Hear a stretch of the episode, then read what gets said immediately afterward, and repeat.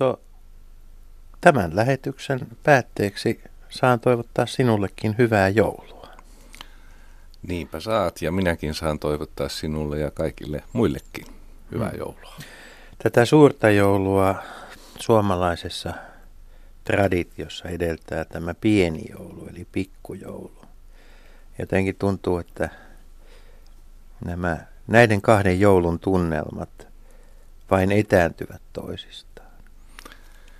Joo, tämä on ollut tämä 2017, kun se on itsenäisyyden juhlavuosi ja kaikkea muuta hienoa. Niin jotenkin tämä pikkujoulukausi on nyt mennyt pieleen. Niin. Kyllä tässä, tässä tuota, mutta niin voi sanoa, että, että ehkä eduskunta on antanut kasvot suomalaisille pikkujouluperinteelle.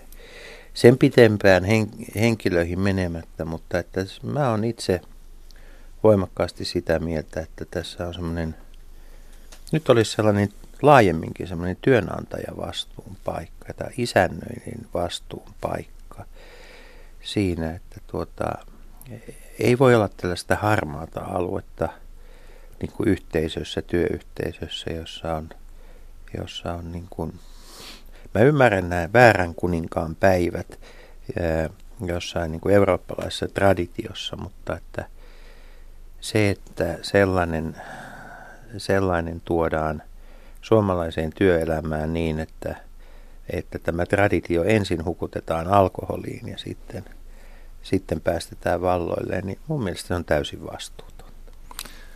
Niin, kyllä se nyt on niin, että, että jokaisella työpaikalla varmaan joudutaan miettimään sitten, kun tämä iso joulu, varsinainen joulu on mennyt ohi, että miten valmistaudutaan vuoden 2018 pikkujouluihin, että yleensähän kaikessa toiminnassa nykyisin lähdetään siitä, että entisestä tai jo tapahtuneesta yritetään oppia, ottaa oppia ja, ja annetaan palautetta. Mä oon saanut työskennellä tuota, po, po, muissa Pohjoismaissa ja täytyy sanoa, että sieltä aika usein tämä pikkujoulu tarkoittaa sitä, että työnantaja kutsuu työntekijät perheineen ja lapsineen yhdessä syömään. Siinä valajetaan kulttuuriohjelmaa. Ne on ollut kyllä todella hienoja ja kohottavia arvokkaita tilaisuuksia ja sellaisia, jotka, joissa tietysti niin kuin, kun työstä kovin, kovin paljon kaikki ihmiset kotona keskustelevat, niin, niin, niin siellä kotikeskusteluja kuunteleville puolisoille kuin lapsille ja muille läheisille ihan eri tavalla sitten annetaan tälle työyhteisölle ne oikeat kasvot. Ja mun täytyy sanoa, että mä, mä kyllä kannustaisin tällaiseen tapaan. Tuossa on järkeä. Ainakaan se ei aiheuta jälkipuheita, siis huonoja jälkipuheita. Niin. Mä luulisin, että kotona pystytään puhumaan ton tyyppisestä, tyyppisen pikkujoulun jälkeen ihan niin kuin pienillä kirjaimilla. Mä kysyisin nyt Unto sinulta pitkällä kokemuksellasi, onko, onko, onko nyt niin, että parlamentissa on muuttunut se tapa, jolla on juhlittu vai se tapa, jolla siitä julkisesti kerrotaan? No sanotaan näin, että muistissani ei ole näin huonoa juhlavuotta kuin nyt parlamentin osalta. Että kyllä siellä aikaisemminkin on juhlittu, mutta tuota, jotkut rajat on ollut ja nyt ilmeisesti on käynyt niin, että on menty niiden yli ja se on sitten osaltaan aiheuttanut tämän, että, että se, tämä on noussut julkiseen keskusteluun ja ymmärrän esimerkiksi puhemies Maria Lohelan suuren huolen Lohela, joka nimenomaan on koko kaksivuotisen puhemieskautensa aikana yrittänyt opastaa kansanedustajia kaidalle polulle käyttäytymisen tiellä. Eikö tämä on niin kuin sillä tavalla nyt tämä parlamentaarinen koskemattomuus tässä niin kuin lyö, lyö niin kuin kantajansa korville, koska siis tuntuu, että eduskunnalla ei ole joko mahdollisuutta, kykyä tai osaamista kantaa sellaista työnantajavastuuta, joka työnantajalle kyllä lain mukaan kuuluu. Joo, sana parlamentaarinen koskemattomuus on saanut nyt vähän oudon sävyn tämän syksyn aikana. Ja nyt todellakin joulutauon aikana ja sitten kun eduskuntaa valitaan helmikuussa uusi puhemies, niin, niin tuota, varmaan sielläkin otetaan uusi kurssi.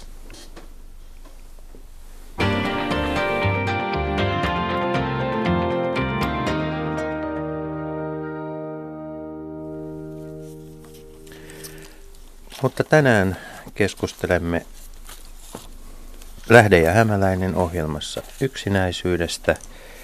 Vierainamme ovat emerituspiispa Eero Huominen ja yksikön johtaja Vesa Saarmia Vamoksesta. Tervetuloa. Kiitos. Kiitos. Niin, tervetuloa minunkin puolestani tähän keskusteluun ja, ja aloitetaan nyt Eerolla, kun Eero on vielä kokeneempi kuin Vesa. Tuota, Eero, sinä olet julkaissut kirjan tänä syksynä, kirjan, jonka nimi on Parhain päin, kirjoituksia elämästä, Jumalasta ja armosta. Mä oon tämmöinen yli 450 sivuinen jykevä teos, joka perustuu Eero Huovisen omaan kokemukseen ja omaan tietämykseen maailman menosta. Ja tämän kirjan lopussa olet, olet tuota, tämän kirjan loppuun, loppuun on liitetty presidentti Mauno Koiviston siunauspuhe, jonka pidit 25. toukokuuta tänä vuonna Helsingin tuomiokirkossa. Tämä on hyvin vaikuttava puhe vielä, vielä monen kertaan kuultunakin ja sitten nyt vielä muutaman kuukauden päästä luettuna. Tämähän merkitsee sitä, että Rova Tellervo Koivistolle tämä, tämä tuota, alkava joulu on nyt ensimmäinen yksinäinen joulu ilman maunoa lähemmäksi varmaan 70 vuoteen. Eli pitkä yhteinen taival heillä oli takanaan ja nyt sitten Tellervo, Tellervo on yksin Tuota, aloitetaan siitä, että mikä on sinun oma muistosi? Minkälainen mies Mauno Koivisto oli? Enää minä häntä kovin hyvin tuntenut. Ehkä hänessäkin oli jotain yksinäistä. Varmaan on niin, että tällaiseen asemaan joutuminen ja pääseminen, johtajan asemaan pääseminen maan isäksi tuleminen, niin se merkitsee jonkinlaista väistämätöntä yksinäisyyttä. Ja luulen, että, että sellainen yksinäisyys, se, se kuuluu johtajan ja on, onhan sitten mies tai nainen, niin hänen rooliinsa on, on, ei, voi, ei voi puhua kaikista asioista muuta kuin ehkä aivan, aivan kaikkein lähimmille. Ja, ja arvelen, että, että tästä on jokainen tasavallan presidentti sekä kärsinyt että kantanut sitä yksinäisyyden taakkaa. On, on siis aivan kuin otettava kannettavakseen asioita, joita ei voi sälyttää toisten kannettavaksi. Totta kai presidentti toimii yhteistyössä valtioneuvoston kanssa ja eduskunnan kanssa ja muiden tahojen kanssa. Mutta sen roolin yksinäisyys on, on varmasti semmoinen, joka kuuluukin asiaan. Eli hän on tavallaan roolinsa vanki. Hän on roolissaan. En, en tiedä, onko se pelkästään vankeutta, että joutuu maan nokkamiehenä olemaan yksinäinen. Se, se on myös vastuu, joka on otettu. Siihen on myös varmaan jokainen, joka on presidentiksi tullut, jo jollain tavalla pyrkinytkin siihen. Ja minusta se kuuluukin semmoinen pyrkiminen asiaan. En sanoisi, että vanki, vaan hän on yksinäisen miehen johtajan roolissa. Siteraan nyt tästä, tästä sinun pitämästäsi siunauspuheesta yhden kappaleen, johon olet sisällyttänyt myös Mauno Koiviston yhden viimeisistä haastattelu haastattelusitaateista, niin se kuuluu näin. Meidän tehtävämme ei ole miettiä, mitä lähimmäisen syvimmässä sydämessä liikkuu. Vain Jumala tuntee sisimmän. Mauno Koivistolo oli tärkeää pitää kiinni elämän arvoituksellisuudesta, mutta myös paremmasta tulevaisuudesta. Ja sitten tulee tämä Mauno Koiviston omasta haastattelustaan leikattu sitaatti. Ellemme varmuudella tiedä, kuinka tulee käymään, olettakaamme, että kaikki käy hyvin. Ja tässä on mahtava tämmöinen optimismi ja toivon voima. Tämä, tämä sitaattihan oli myös hänen kuolinilmoituksessaan. Ja, ja taisi olla niin, että hänessä, nytkin nyt oikeastaan vain arvaan, että hänessä oli myös pessimistia, realistia.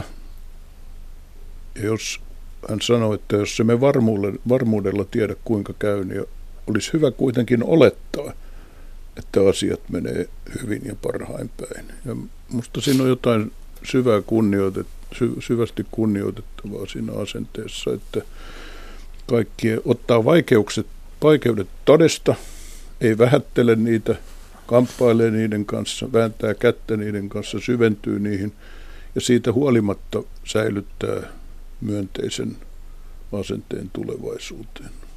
Luulen, että siinä on jotain, jolle voi nostaa hattua. Ja meille varmaan kaikille opiksi otettavaa elämässä. Niin, no miksei? Eikö, kannattaisi vai mitä sinä sanot? Niin, että kyllä tuo toi lause kyllä on painunut minunkin mieleeni. Ja varmasti se sopii hyvin motoksi meidän tähän, tämän, tämän tuota, tunnin keskusteluun. Parhain päin. Niin. Parhain päin. Tuota Vesa Sarmia, sinä ja suuri joukko Vamoksen väkeä eri puolilla Suomea teette työtä, hyvinkin monenlaista työtä, mutta ennen kaikkea Vamos tunnetaan tästä etsivästä nuorisotyöstä ja sen, se on, se on saanut, voi sanoa, että juhlapuheissa paljon, paljon paitsi gloriaa, niin myös raskaan taakan kannettavakseen, koska tuota, suomalaista nuorisosta ollaan, ollaan syystäkin laajalti huolissaan syrjäytymisestä, mutta sitten tuntuu, että, että tuota, kun yrittää vähän saada pintaa raaputettua, että mistä kaikesta meidän yhteiskuntana pitäisi olla huolissamme, niin tuntuu, että me tunnemme varsin huonosti sitä todellisuutta. Miltä nämä Mauno Koiviston sanat kuulostivat? Onko kuinka paljon meillä on nuorisoa, jonka perusoletus on se, että jos emme elämässä tiedä miten käy, niin todennäköisesti käy kurjasti. Hmm. Kyllä siellä iso, iso porukka on. Tämä on vähän semmoinen haastava määrittelykysymys. Meillä on työ- ja koulutuksen ulkopuolella lähes 70 000 nuorta tällä hetkellä, jos puhutaan alle kolmekymppisistä. Ja tota, siellähän on aika monentyyppisiä asioita takana. Et myöskään nuoria ei voi tai niin sanotusti ulkopuolella olevia nuoria ei voi kategorisoida vaan yhteen ää, tämmöiseen ryhmään, vaan, vaan siellä on hyvin erityyppisiä taustoja. Ja tota, kyllä, kyllä nuo sanat, niin meidän, meidän toiminta Helsingin diakonissa laitokselle Vamoksessa, niin ylipäätään perustuu niin toivoon, mihin tuokin tuokin liittyy. Ja, ja me nähdään niissä kaikissa tilanteissa se toivon kipin. Tämän päivän keskustelumme laajana teemana on, on yksinäisyys ja tietysti Suomi, joka on Euroopan maaksi kuitenkin varsin yksikulttuurinen ainakin, niin ainakin voi sanoa, että kun katsotaan, puhutaan sitten kauppojen aukiolojen muutoksista, niin kuitenkin se ihmisten, meillä voidaan sanoa, että Suomi hiljentyy. Suomi hiljenee, perheet, suvut pitkälti pyrkivät ö, kokoontumaan yhteen. Mutta tuota, tuossa yksinäisyydestä, miten te määrittelette yksinäisyyden? Se on, se on valtavan paljon keskustelussa oleva ongelma, sitä puhutaan kansantautina ja, ja jotenkin tämmöisenä suomalaisen luonteenlaadun ja luonteen piirteiden pahojen puolten kiteytymänä. Sitten kun yrittää löytää määritelmää siihen, että mitä yhteiskunnallisessa keskustelussa yksinäisyydellä tarkoitetaan, niin sitä määrittelyä ei oikein löydy. Miten tuota Vesa sinä määrittelisit yksinäisyyden? No se on varmaan se haaste juuri, että kun se on subjektiivinen kokemus. Eli, eli ihminen voi kokea yksinäisyyttä, vaikka hän olisi ihmisten ympäröimänä. Ja se kytkeytyy odotuksiin, mitä hän siitä vuorovaikutuksesta odottaa. Ja toisille ihmisille yksinäisyyden kokemus äh, syntyy eri tavalla kuin toisille. Eli jos ajattelee, että, että Suomessa on, on tuo viidennes, joka kärsii yksinäisyydestä, sitten kun me mennään vähän syvemmälle, niin, niin tota, sieltä löytyy ryhmiä, joissa se osuus on paljon suurempi. Esimerkiksi meidän palvelussa olevilla nuorilla, niin yli puolet kokee yksinäisyyttä. Eikö se ole aika yksinkertainen juttu se yksinäisyys, että siinä mm. yhteys toisiin ihmisiin on katkennut? Mm. On, ja niin, niin, niin kuin just se Vesa sanoi, niin sehän voi katketa myös sillä tavalla, että mm. ihminen on ison joukon keskellä, mutta ei, ei ole siis semmoista henkistä tai puheyhteyttä tai kontaktia toiseen. Joutuu siis niin kuin perillensä. Se on muuten aika jännä, että vanha nimitys saatanalle diabolos – tarkoittaa diaballeen, siis heittää erilleen. Saatana pyrkii siis ka- kaikin keinoin huolehtimaan siitä, että ihmisellä yhteydet katkee, ihmisellä yhteys voi katkea toisiin ihmisiin, yhteys omaan minään katkee. Sekin on siis aika moista yksinäisyyttä, että, että mä kadotan oman identiteettini.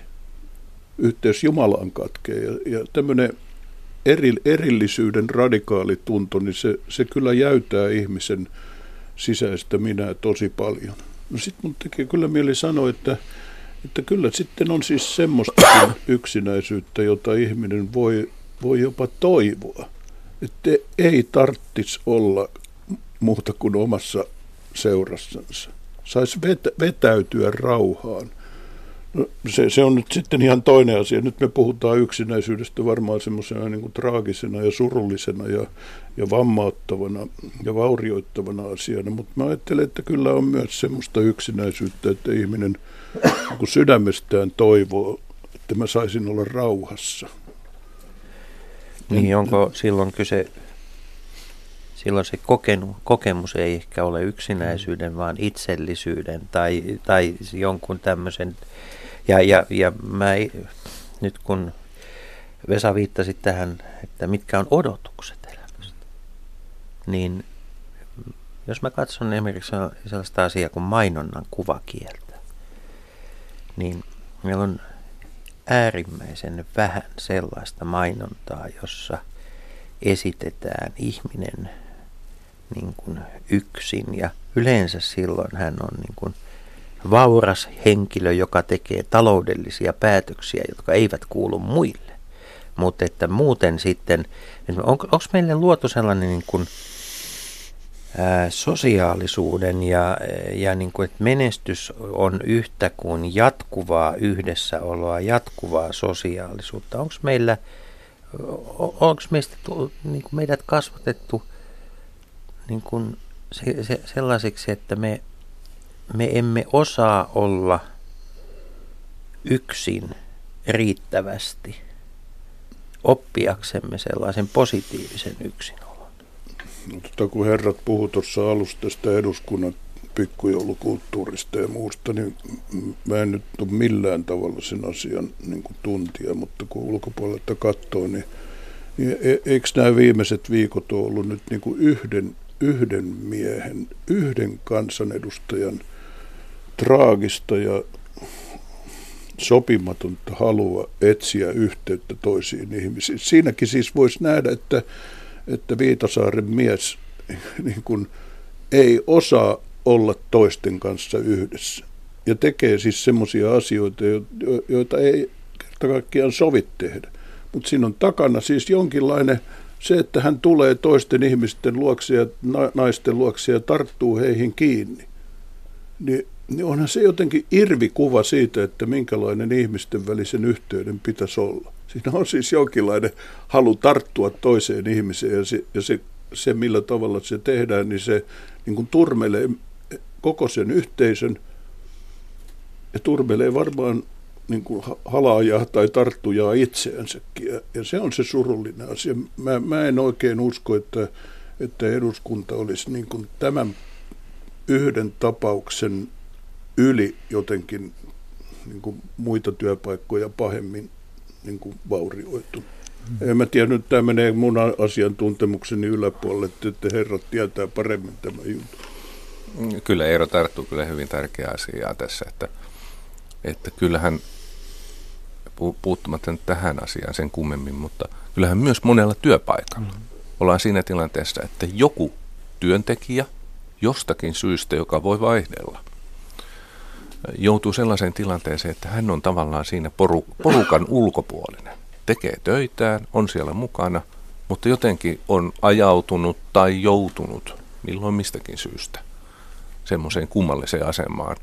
Ja jos siihen liittyy vielä se, että on muutenkin yksin, siis omassa elämässään, siis yksityisessä elämässä, niin sehän kertautuu nopeasti. Se, se, se on, se on semmoinen kaksostilanne, joka, joka syö syö ihmistä. Nyt kun pääset pikkujouluun, niin koko se vuoden niin kuin orpous ja porukan ulkopuolella oleminen, niin se niin kuin turmeltuneella tavalla sitten purkautuu semmoisiin tekoihin, jotka ei ole sopivia. Siis kun saat vähän hapanta, niin kyllä siinä siis niin kuin alitajuiset yksinäisyyden kokemukset jotenkin hyppää esiin. Ja sitten sä teet semmoista, mitä sä itsekin kadut syvästi.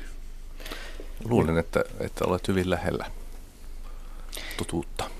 Ja jotenkin vaikuttaa siltä, kun katsoo työpaikkailmoituksia, niin meillä on ehkä yhä vähemmän sellaisia työtehtäviä, jossa ei vaadita erinomaisia vuorovaikutustaitoja. Ja, ja sitten kun ajattelee, että, että miten yleistä syrjään vetäytyminen tai kiusaaminen on meidän kulttuurissa, niin syntyy aika kumulatiivisia vaikutuksia, jos ajatellaan, että, että ne ilmiöt siirtyvät myös työelämään ja ja sitten ehkä purkautuvat näin niin kuin kuvasit. Su- suomalaisesta yksinäisyydestähän maalataan yleensä mm. sellainen niin kuin syrjäseudulla omassa mökissään yksin asuva ää, vanhempi leski, yleensä nainen, joka sitten siihen kuvaan maalataan mukaan joko kissa tai ei kissaa. Tämähän on se ollut se meidän niin kuin traditionaalinen käsitys yksinäisyydestä. Ja, ja tuota, kuitenkin nyt niin kuin tuntuu siltä, että tätä teidänkin kokemustenne kautta sitä yksinäisyyttä on myös siellä ihmisten keskellä. Ja, ja tuota, sitten taas toisaalta paljon hyvääkin tapahtuu. Eli, eli jos me ajatellaan niin kuin sekä etsivän nuorisotyön, mutta että sitten taas niin kuin ikäihmisille suunnattujen palveluiden puolta, niin siellä entistä enemmän voi sanoa, että ää, yhteiskunnan tuottamat ja muiden tahojen tuottamat palvelut pyrkivät hoitamaan ää, niin kuin kehon lisäksi myös sielua. Eikö se ollut eilen Ylen uutisissa kerrottiin, että Simon kunnassa tuolla pohjoisessa – 4H-yhdistyksen nuoret on oma-aloitteisesti päättänyt leipoa piparkakkuja ja jakaa niitä kunnan sadalle yksinäiselle ihmiselle. Ja se oli aika merkillinen uutinen, että yhtäkkiä kerrottiin, että nuorten keskuudesta nousi tämmöinen aloite ja sitten haastateltiin joitain näistä yksinäisiä ihmisiä, niin ne oli siis aivan otettuja, että, että meidät muistettiin. Tämmöisiä merk- hyviä merkkejä on aika paljon mun mielestä. Kyllä. Ja sitten niin kuin, äh, Väestöliitto on arvioinut, että, että viidennes myös parisuhteissa elävistä kokee yksinäisyyttä. Eli puhutaan ihan samantyyppisestä prosentista kuin keskimäärin, että, että ei, se, ei se lähisuhdekaan välttämättä tarkoita, että, että, tota, että sillä ehkäistäisi yksinäisyyttä. Kun Jussi puhui noista kuvista, että, että yksinäisyyden malliesimerkki on maaseudulla etäisessä kylässä asuva yksinäinen mm. nainen. Mm. Mutta en tiedä, mitä varten sä valitsit juuri naisen, koska mulla no, on koska naiset elävät pidempään. Ja, niin, ja Anna, salli nyt semmoinen kysymys, että, että selviääkö naiset yksinäisyydestä paremmin kuin miehet? Mulla on joskus semmoinen pelko, mm. että, että miehet on paljon huonompia selviytymään yksinäisyydestä kuin naiset. Mun täytyy sanoa, että oma kokemukseni kyllä tukee tätä havaintoa. Se, mutta tuota, että, että, että mä, mä voin sanoa, että mulle on, mulle on muutama tämmöinen ammatti-ihminen, jotka tekee ikääntyvien ihmisten kanssa töitä, niin sanonut, että miesten yksinäisyys alkaa kymmenen vuotta aikaisemmin kuin naisten yksinäisyys. Hmm. Ja yksi syy siihen, että miehet eivät elä niin pitkään kuin naiset on tässä. Nämä ei ole vain tällaisia niin kuin fysiologisia tai työuraan elämä, mu, niin kuin, niin kuin muihin elämäntapoihin liittyviä syitä, vaan myös siihen, että nämä ystävyyssuhteet, ne, ne, va, ne, ne hiipuvat, katkeavat ja, ja nythän meidän pitäisi pystyä, kun ihmiset elävät pidempään, meidän pitäisi pystyä siihen, että uusia ystävyyssuhteita ihmisille syntyisi koko elämän kaaren aikana. Niin tää, tässä on ehkä semmoista suurta haastetta. Kun miehiltä kaverit kuolee, niin ne ei enää tiedä, että kenelle ne soittaisi. Ja tota, mm. Meillä on joskus luokkatovereiden kanssa ollut semmoinen sanonta, että kun ikää tulee enemmän, niin täytyy tyytyä vähän huonompaankin seuraan. että, mutta jotenkin siis se, että ei ole ketään, jolle enää soittaisi. Jolle voisi soittaa ilman asiaa. Totta kai voi soittaa asentajalle, että pankaa nyt mun auto kuntoon, mutta ei ole siis ystävää.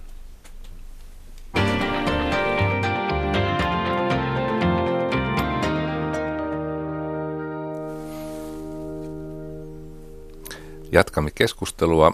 Ja Eero Huovinen, tuota, me puhuimme äsken puhumisesta ja keskustelemisesta ja yhteydenpidosta, mutta siinäkin on sitten se toinen puolensa, eli, eli monta kertaa yhteyden tai puhumisessa, yhteydenpidossa ja esimerkiksi sosiaalisessa mediassa, niin mennään överiksi.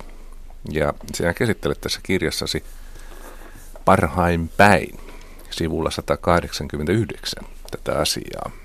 Ja siteraan. Ennen muistutettiin, että mies voi tulla räkänokasta, vaan ei tyhjän naurajasta. Nyt kikatetaan mille tahansa hölmöydelle, ei vain yksityisesti, vaan myös julkisesti. Ja sitten taas siteraus.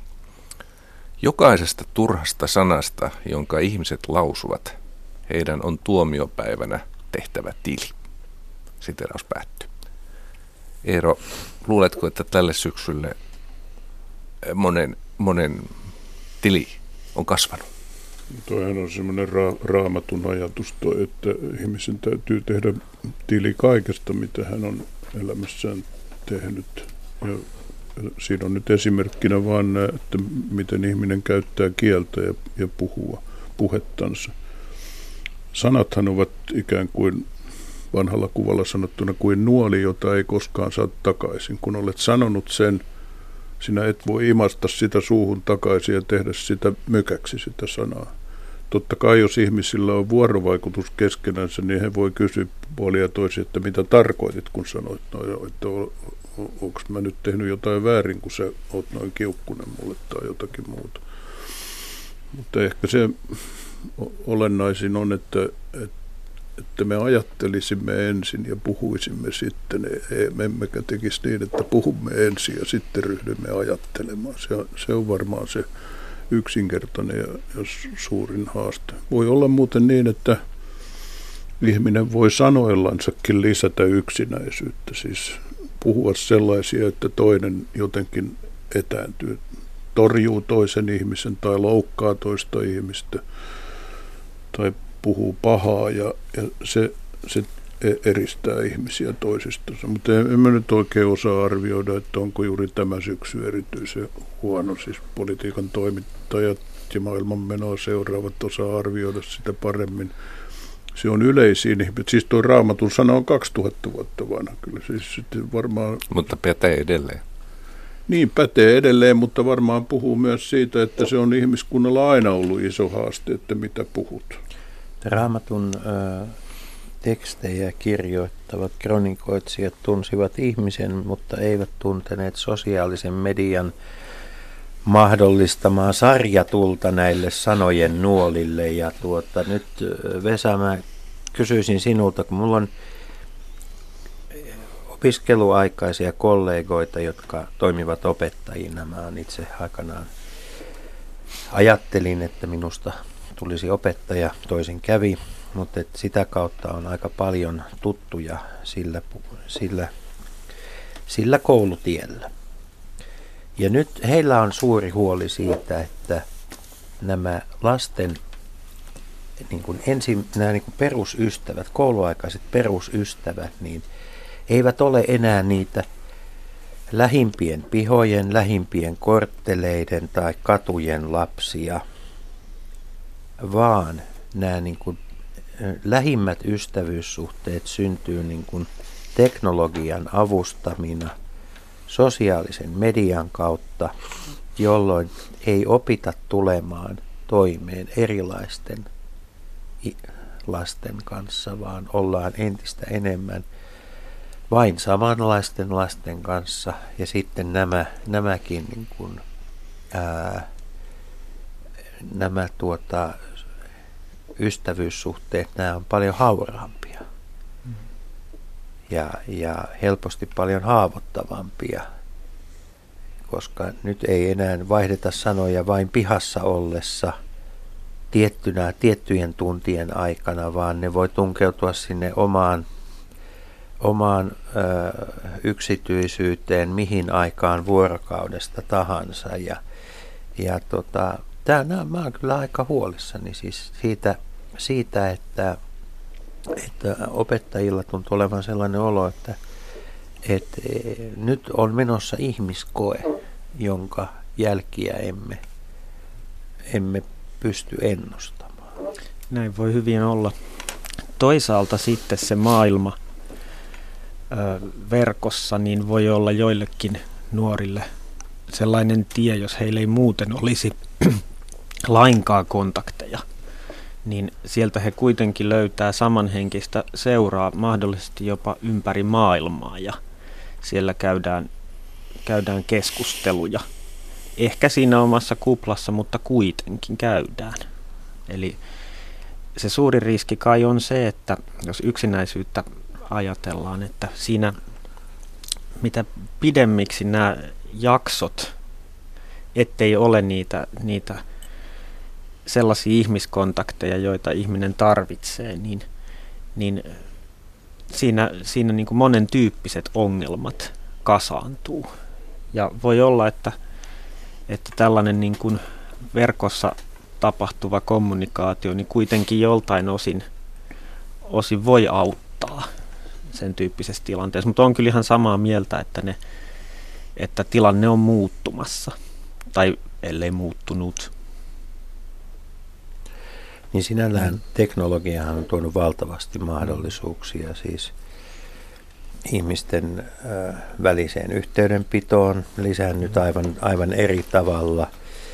Ja, tai sitten esimerkiksi ihmisten niin kuin positiivista muistin tukemista.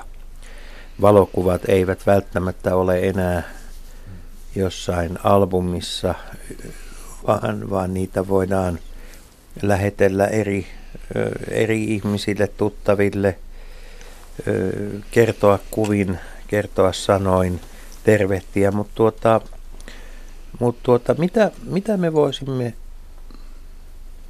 nyt kysyisin emerituspiispa Eero Huoviselta, miten me voisimme tätä joulun aikaa käyttää niin sanotusti parhain päin.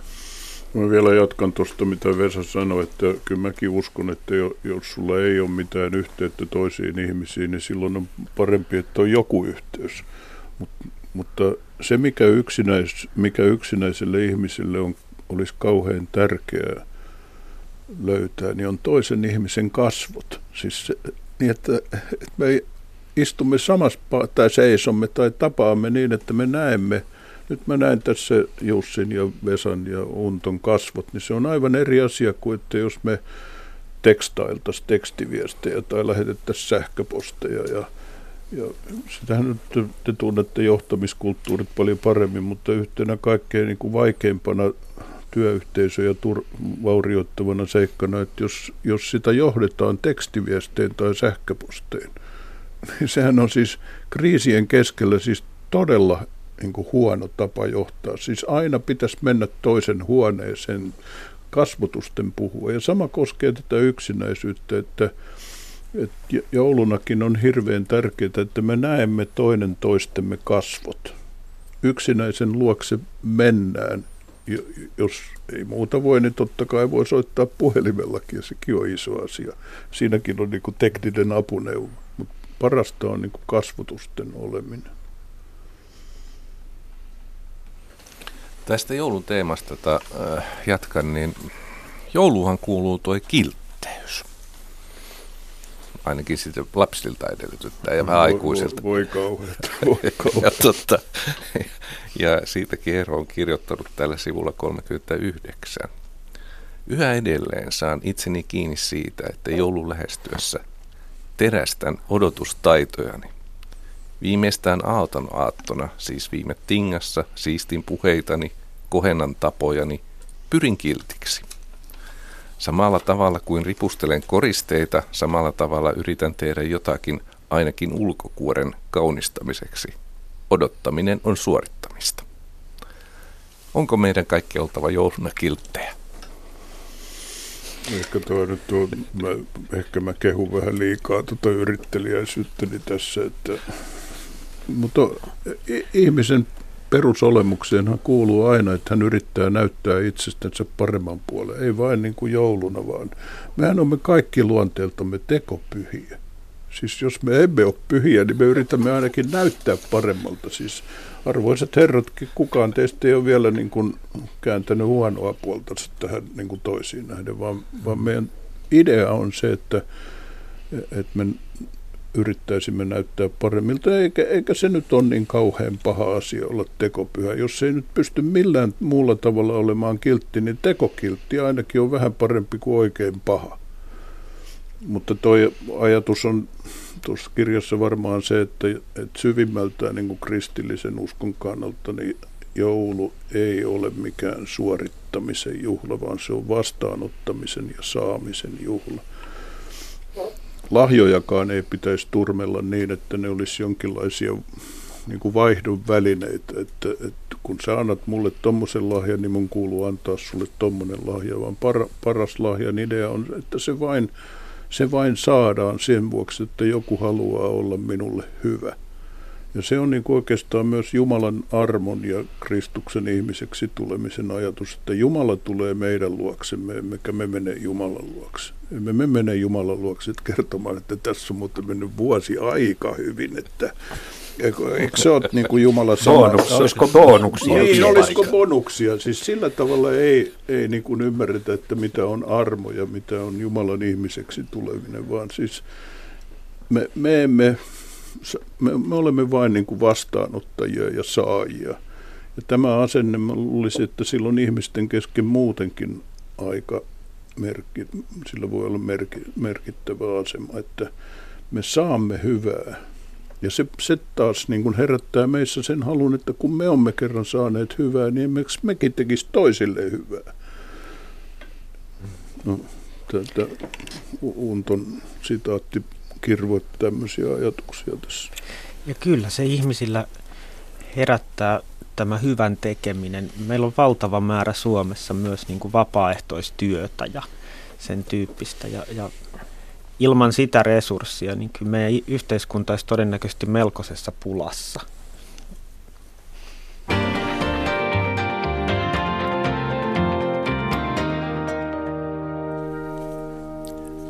Hyvät radion kuuntelijat, kuuntelette Lähde ja Hämäläinen ohjelmaa. Keskustelemme yksinäisyydestä emerituspiispa Eero Huovisen ja Vamoksen yksikönjohtaja Vesa Sarmian kanssa.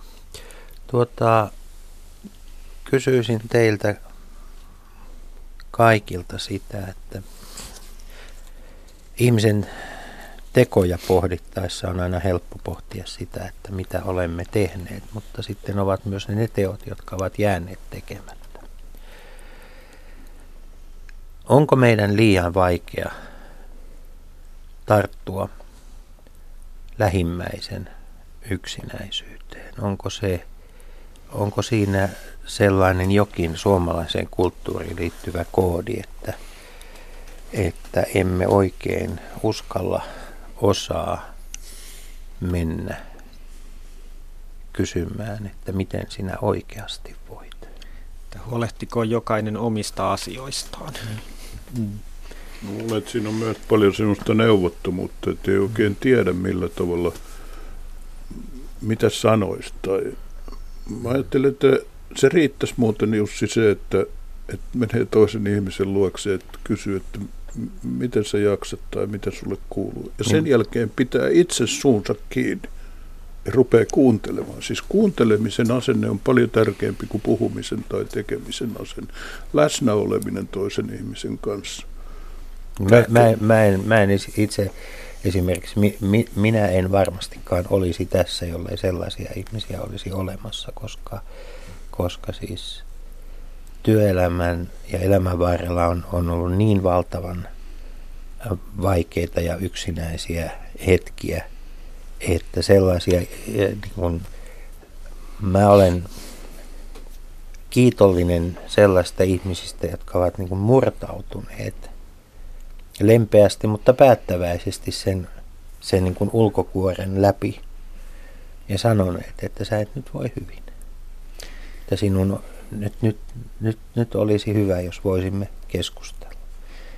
Tähänhän niin kuin nuoret, jotka on jääneet ulkopuolelle, niin heillä on hyvin vahvasti semmoinen kokemus, että ehkä heillä ei lähipiirissään ole sellaisia ihmisiä. Ja sitten palvelujärjestelmän edustajat ei ole kyenneet rakentamaan luottamusta heihin. Eli juuri tätä niin kuin läsnäolon ja arvostavan kohtaamisen niin kuin näkökulmaa, niin kyllä sieltä tulee aika kovaa kritiikkiä siihen. Ja uskon, että siinä niin kuin ollaan tekemässä asioita paljonkin julkisella puolella, mutta vielä on tämä palaute, mitä nuorilta tulee. Tuo, mitä Vesa sanoi, niin on varmaan totta, että on, on, ei, ei löydetä oikeastaan mm. väylää, millä, millä puhutellaan ihmisiä, mutta kyllä se tässä vanhempienkin, tai nu, nuoria ihmisiä, mutta kyllä se tässä vanhempienkin ihmisten kontaktoinnissa, niin aika tärkeä asia on kyllä tuo, mitä Eero sanoo, että jos menee ihmisen luokse ja kysyy, että mitä, miten sä voit, niin siinä tosiaan pitäisi jaksaa kuunnella se, se vastaus, mutta kun tahtoo usein, usein kääntyä niin päin, että rupeaa kertomaan siitä, että miten minä voin, mitä kaikkea hyvää mä olen nyt tässä tehdä ja onpa ollut kiirettä ja sitä ja tätä projektia hoitelen ja tavoitteeni on se ja tuo ja niin poispäin. Ja monta kertaa huomaa sitten jälkikäteen, että kappas vain keskustelussa kävi niin, että en mä oikeasti tiedä, että mitä sille kuuluu. Ja mitä se oikein tekee. Jos sä kysyt toiselta, että ootko ollut terveenä, hän kertoo jonkun sairauden, niin usein meidän vastaus on, että hei, mulla on muuten ollut sama sairaus. Että, ja sitten mäkin tunnen semmoisen kaverin, jolla on eturauhassyöpä. Ja, ja tota, siis ei, ei malteta keskittyä siihen ihmiseen, vaan ryhdytään opettamaan tai neuvomaan tai jotenkin ohjaamaan sitä toista ja ajatellaan, että mun tehtäväni on nyt niin kuin jotenkin toimia jonkinlaisena portsarina tai piispana tai jotenkin muuten niin kuin opettajana, anteeksi nyt jos, jos opettajana. Niin, mutta että, että pysähtyä kuuntelemaan. Pitäisi suu on pantava supumalle ja korvat suuremmalle. Se on ehkä se iso ongelma, että yleensä muut tuntuvat tietävän paremmin, mitä minun pitäisi tehdä. Ja, ja tota, kyllä, jos nyt vaikkapa nuoria tai minkä ikäisiä tahansa, niin ei sillä lailla synny kestäviä polkuja. Et siinä tarvitaan oikeasti se, niin että et kuunnellaan ihmistä ja ja sitä kautta löydetään se. Et meillä, jos esimerkiksi ajattelee nyt tämmöinen pieni kritiikki, meillä tarjotaan työtehtäviä työttömille, niin kuin oikeasti kuuntelematta ikään kuin sitä, että, että mikä se heidän niin kuin ajatus siitä tulevaisuudesta on, niin voi melkein luvata, että ne polut ei ole välttämättä kauhean kestäviä. Radion kuuntelijat ovat saattaneet vuosien varrella oppia tuntemattomaan tai oppima, oppia tuntemaan allekirjoittaneen aavistuksen uudissana vastaisena, joskus jopa uudissana vihamielisenä ihmisenä, mutta törmäsin erittäin hyvään ja haastavaan uudissanaan tässä taannoin. Ja oli järkyttävää huomata, että kun mä lähdin etsimään suomen kielestä semmoista synonyymiä, niin mä en sitä oikein löytänyt. Ja tämä kyseinen sana oli samanarvoisuustaidot. Tämä oli tämmöinen keskustelu, jossa, jossa sosiaalialan ihmisten koulutuksesta keskusteltiin. Siellä puhuja totesi, että meillä on hyvin paljon opittavaa samanarvoisuustaidoissa. Onko Eero Huovinen, onko tämä juuri se asia, johon viittasit tässä? Koska se sairauks- sairauksista keskustelu, kyllähän se menee myös nokitteluksi usein, että minulla se on vielä kuitenkin parempi ja pahempi sairaus. Ja Olen kokenut kovempia. Niin. Mutta onko siinä samanarvoisuustaidossa mistään muusta kysymys kuin, että me kohtelemme toista ihmistä niin kuin toivoisimme hänen kohtelevan minua. Siis se on se vanha kultainen sääntö, että tee ihmisille se, minkä toivot heidän tekevän itsellesi. Joka, siis jos mä toivon, että mua ei kukaan kadulla lyö, niin mä annan itselleni ohjeen, että minäkään en lyö, lyö ketään toista. Jos mä toivon, että joku kuuntelee minua niin mä samalla tuun antaneeksi itselleni ohjeen, että mun kuuluu kuunnella toista. Ja mä uskon, että se samanarvoisuustaito on tämän kummallisempi juttu, mutta se, se on helppo sanoa, mutta se on tosi vaikea aina noudattaa ja muistaa. Ja tämä tulee esille siis nimenomaan siitä, miten eh, esimerkiksi niin kuin viranomaisten tai asiantuntijoiden kanssa työskentely koetaan, että se on jotenkin ylhäältä alaspäin, kun että et kohdattaisiin ihminen niin kuin samalta tasolta, niin päästäisiin heti niin kuin erityyppiseen keskusteluun. Ja ehkä, ehkä silloin niin, kuin niin sanottu asiakas ei kertoisi eri viranomaisille aina niitä eri tarinoita niin kuin tarpeen mukaan ja päästäisiin ikään kuin kiinni sinne, sinne ytimeen ja taustoihin nopeammin. Eero, tuota, tässä kirjassasi sivulla 182. Mä palautan mieleen sulle, mitä sä oot kirjoittanut. Sä oot ihan niin kuin väitöskirjan opponentti, joka on tarkkaa, että mitä tä, tällä tarkoitat. Mä oon ihan helisemässä. No niin, niin, niin oli tarkoituskin. Tuota, kirjoitat näin. Kun jäin eläkkeelle, pääsi vapaaksi hiippakunnasta ja kirkon vastuunkannosta. Viranhoito jäi, mutta mahdollisuus ja oikeus saarnaan säilyi. Mitä sinä mietit sillä hetkellä, kun sinä kipuat sinne saadastuoliin? Sinähän puhut sieltä ylhäältä meille, jotka olemme siellä kuulijoiden joukossa. No, se, silloin, silloin kun mä aloitan saarnan, niin se, silloin ei enää kauheasti ruveta keksimään, mitä nyt sanotaan, vaan se on siis saarnan valmistaminen oikeastaan elämänmittainen projekti ja yhden saarnan valmistamiseen menee päiväkausia aikaa sillä hetkellä, kun mä aloitan, niin mä yleensä vanhemmiten on ajatellut, että mä, mä katson ihmisiä 15-20 sekuntia, että ketä siellä on. Siis yritän niin kuin luoda semmoisen hiljaisuuden tunnon. Ehkä siinä on siis joku kokemus koulun, oman koulun Helsingin normaalilyseon opettajista, että ne opettajat, jotka tuli luokkaan ja alkoivat heti sanoa, että nyt pojat hiljaa, niin ne ei yleensä saanut poikia hiljaiseksi, mutta se opettaja, joka tuli luokkaan ja seisoi siellä ja katsoi poikiin, siis katseella, ei sanonut mitään, niin siitä syntyi se yhteys siihen opettajiin. Tämä nyt on ihan tämmöinen käytännön keino, millä tavalla mä aloitan, mutta ehkä sitten siitä, että mikä se saarnan sisältö on, niin mä ajattelen kyllä, että mun tehtäväni saarnaajana on puhua Jumalan armosta ihmisille ympäri vuoden ja vuodesta toiseen. Jos emme sitä osaa tehdä, niin mun kannattaisi panna pillit pussiin. Ja tuntuu edelleen siltä, että sinusta itsestäsi ei tuntu, että sä osaat tehdä sen. Mä toivon, toivon niin. Toivon niin. Vesa Sarmia, millaisia ihmisiä meidän pitäisi pystyä kouluttamaan ja antamaan heille työssä sijaa, että nämä meidän yksinäisyyden ongelmat voitaisiin, voitaisiin tuota, saada sellaiselle uralle, jossa emme puhuisi kasvusta, vaan, vaan tuota, ongelmien helpottumisesta. M- mitä, me, mitä me voisimme tehdä toisin, että me tekisimme paremmin? No kyllä me, jos palveluista puhutaan, jotka kohtaavat ihmisiä, jotka ovat siellä ulkopuolella, niin, niin kyllä he tarvitsee, tarvitsee selkeästi, siis me tarvitaan paradigman muutos oikeasti palveluihin, jossa, jossa asiakkaita kohdataan eri tavalla. Ja sitten toiseksi meillä jää ehkä sellainen ö, ryhmä ikään kuin sivu, joita talouskasvu ei, ei auta kiinnittymään yhteiskuntaan, vaan he, he jäävät jumiin sinne kotiin. Suomessa ei ole, ei ole valtavaa asunnottomuutta, mutta ihmiset jäävät sinne koteihin jumiin.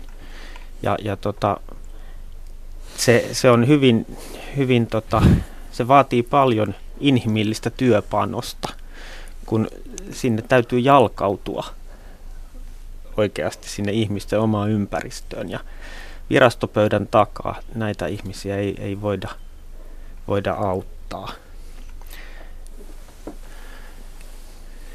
Tuota, tässä tuli tämä Eero Huovisen joulu, joulutuota puun koristelun hetki. Onko siinä se henkilökohtainen paradigman muutoksen paikka meille kaikille? Olen tänä jouluna mietityttänyt se Luukkaan jouluevankeliumin kohta, jossa enkelit sanoivat, että teille on tänä päivänä syntynyt vapahtaja. Sitten sanotaan muutakin Jeesuksesta, muitakin nimityksiä. Se, että pienestä lapsesta sanotaan, että hän on vapahtaja, niin siinä on jotain syvää. Ihminen kaipaa vapautta ja Jumala haluaa antaa vapautta. Tämä on musta tämän joulun niin kuin pointti mulle. Suuri kiitos ja sama tästä keskustelusta.